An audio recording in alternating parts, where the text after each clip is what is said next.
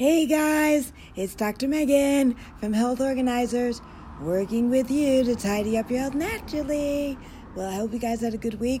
Mine went by really fast, just kind of working on business stuff again. You know, my GI programs and just stuff like that. I did have a patient today too, and a real sick guy, but we can get him back going again. Kind of sick, real sick. He's got congestive heart failure, plus diabetes, plus all his liver markers. We're like way off, so we got to work on that. Hey, and guys, I'm sitting outside on the porch right now, so I'm sorry you may hear cars going by or trucks or whatever, okay? But it's so sunny today, I did want to sit out here and enjoy some of the sunshine because it hasn't been this sunny for a while now. Alrighty, so guys, remember last time we talked about the GI etiologies, right? And just as a little quick review, an etiology is like a reason or origin of why you would get a GI problem. So I said, oh, here comes the MARTA bus. Hold on.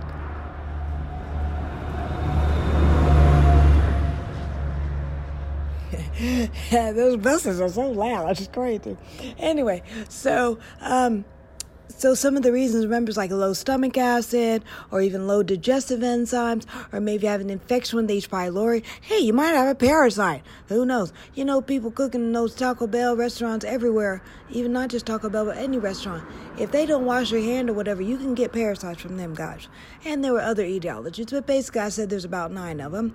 That's what we talked about last time. Now, this time, I wanted to talk about the different symptoms that you could have, okay? The different symptoms.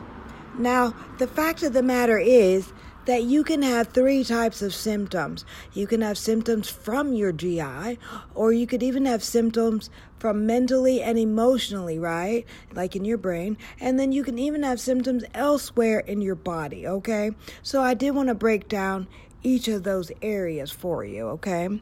So first, with the GI symptoms, you all have probably heard of all of these. You could have bloating, heartburn, flatulence, which is also gassiness, right?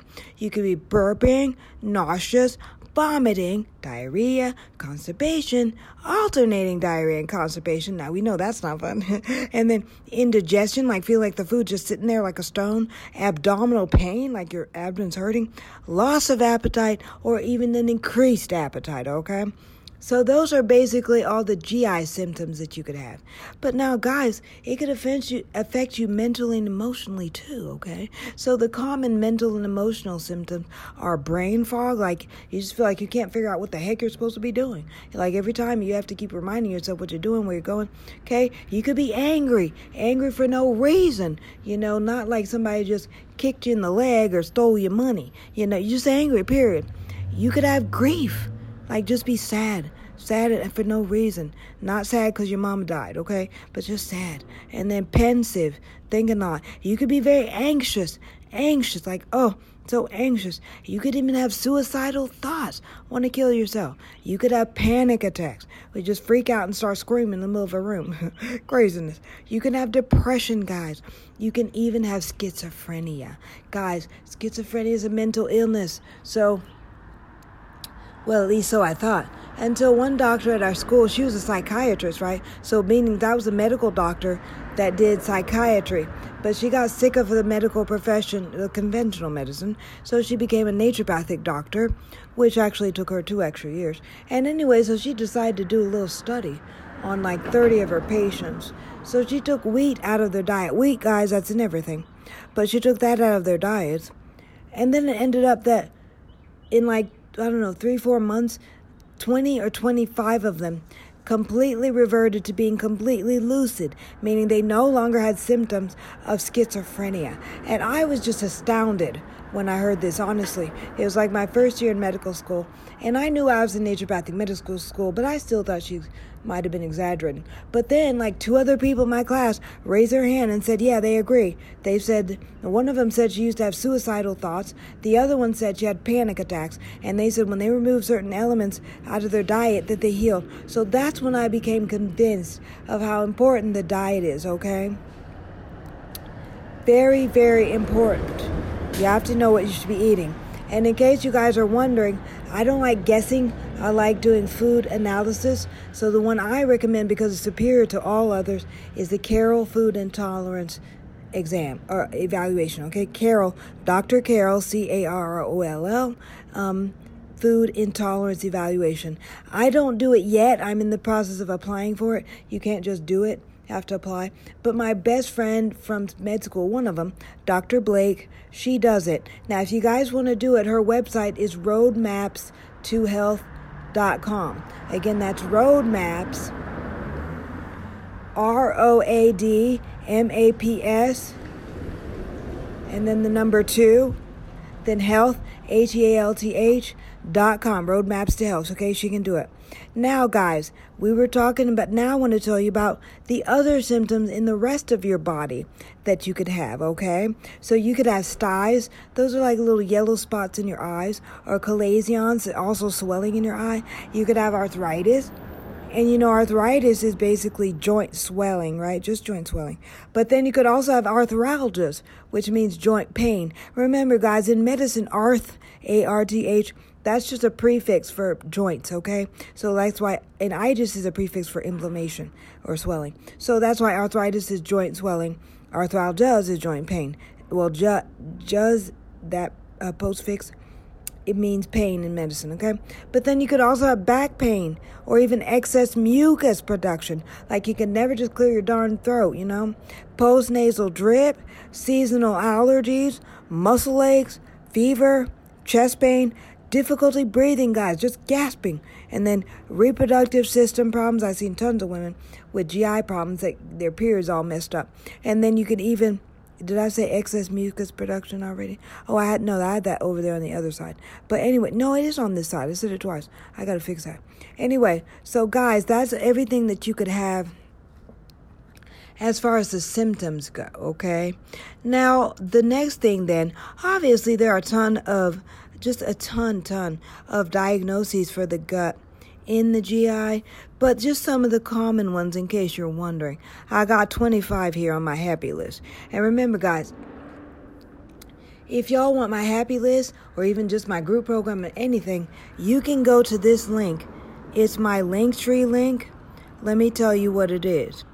So the link is Linktree.com//healthorg. So that's link L-I-N as in Nancy, KTR.E as in Edward, /healthorg. That's HEALTHORG. Okay, so that's my link there. And if you go there, you can see my group programs, my happy list, all the GI stuff I'm reading to you about or telling you about, my survey, just everything I have. Okay, guys, you can see it over there. So anyway, I was telling you that there's a lot of different diagnoses, right? So I'm just going to name the most common ones, okay? So for example, number 1, you could have oral lesions, meaning ulcers and stuff in your mouth, dental cavities, tonsillitis. Remember, your tonsils, guys, is kind of like an immune system. It's part of your immune system. It's kind of like having a precinct, police precinct, at the top of your throat. Okay, dysphagia is difficulty swallowing. Esophagitis is that your esophagus is swollen. Barrett's esophagus is where the cells in your esophagus change from normal squamous to cuboidal. That's what should be in your stomach. Okay, but the reason they change is usually because you have low stomach acid and your stomach acid keeps rising up and burning them. So that's why they change, but that's not good. That leads you to pre-cancer, okay? Now, then you can have dyspepsia or indigestion in your stomach, gastritis or swelling of your stomach, ulcers, peptic ulcers, stomach ulcers, acid reflux, heartburn, or GERD. That's also in your stomach. You could have a hiatal hernia. That's where part of your intestines kind of move from where they should be to higher up usually. Hepatitis is inflammation in the liver, other liver diseases, gallstones or gallbladder problems, biliary tract problems. Now, guys, your biliary tract, that's your liver, your gallbladder, and your bile duct, okay? Now, you could have duodenal ulcers, meaning the small intestine, the top part of the small intestine is called the duodenum, okay? So you can have an ulcer there. Of course, you could get diabetes. You can have pancreatitis, constipation, or even there's irritable bowel syndrome, just when your bowels are irritated. But then there's also something similar called irritable bowel diseases. Now, there's two of them. That's ulcerative colitis, where you actually have ulcers throughout your large intestine, and then Crohn's disease, where you can have swelling and inflammation all the way even up into your throat, okay, guys? So then there's polyps, diverticulitis, that's basically where diverticulate kind of little pouches in your large intestine, but sometimes they can get inflamed. So that's what that is. Appendicitis, that's the beginning of your large intestine again.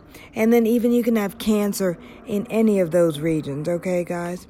Now, another thing I wanted you to remember, that according to traditional Chinese medicine, that you could have problems all over your face that relate to another part of your body. So, for example, if you look at the space between your two eyebrows, that could be your liver, okay? And if you look under your chin, you have zits there, that could be your hormones. Right under your eyes, that's your kidneys, okay, guys?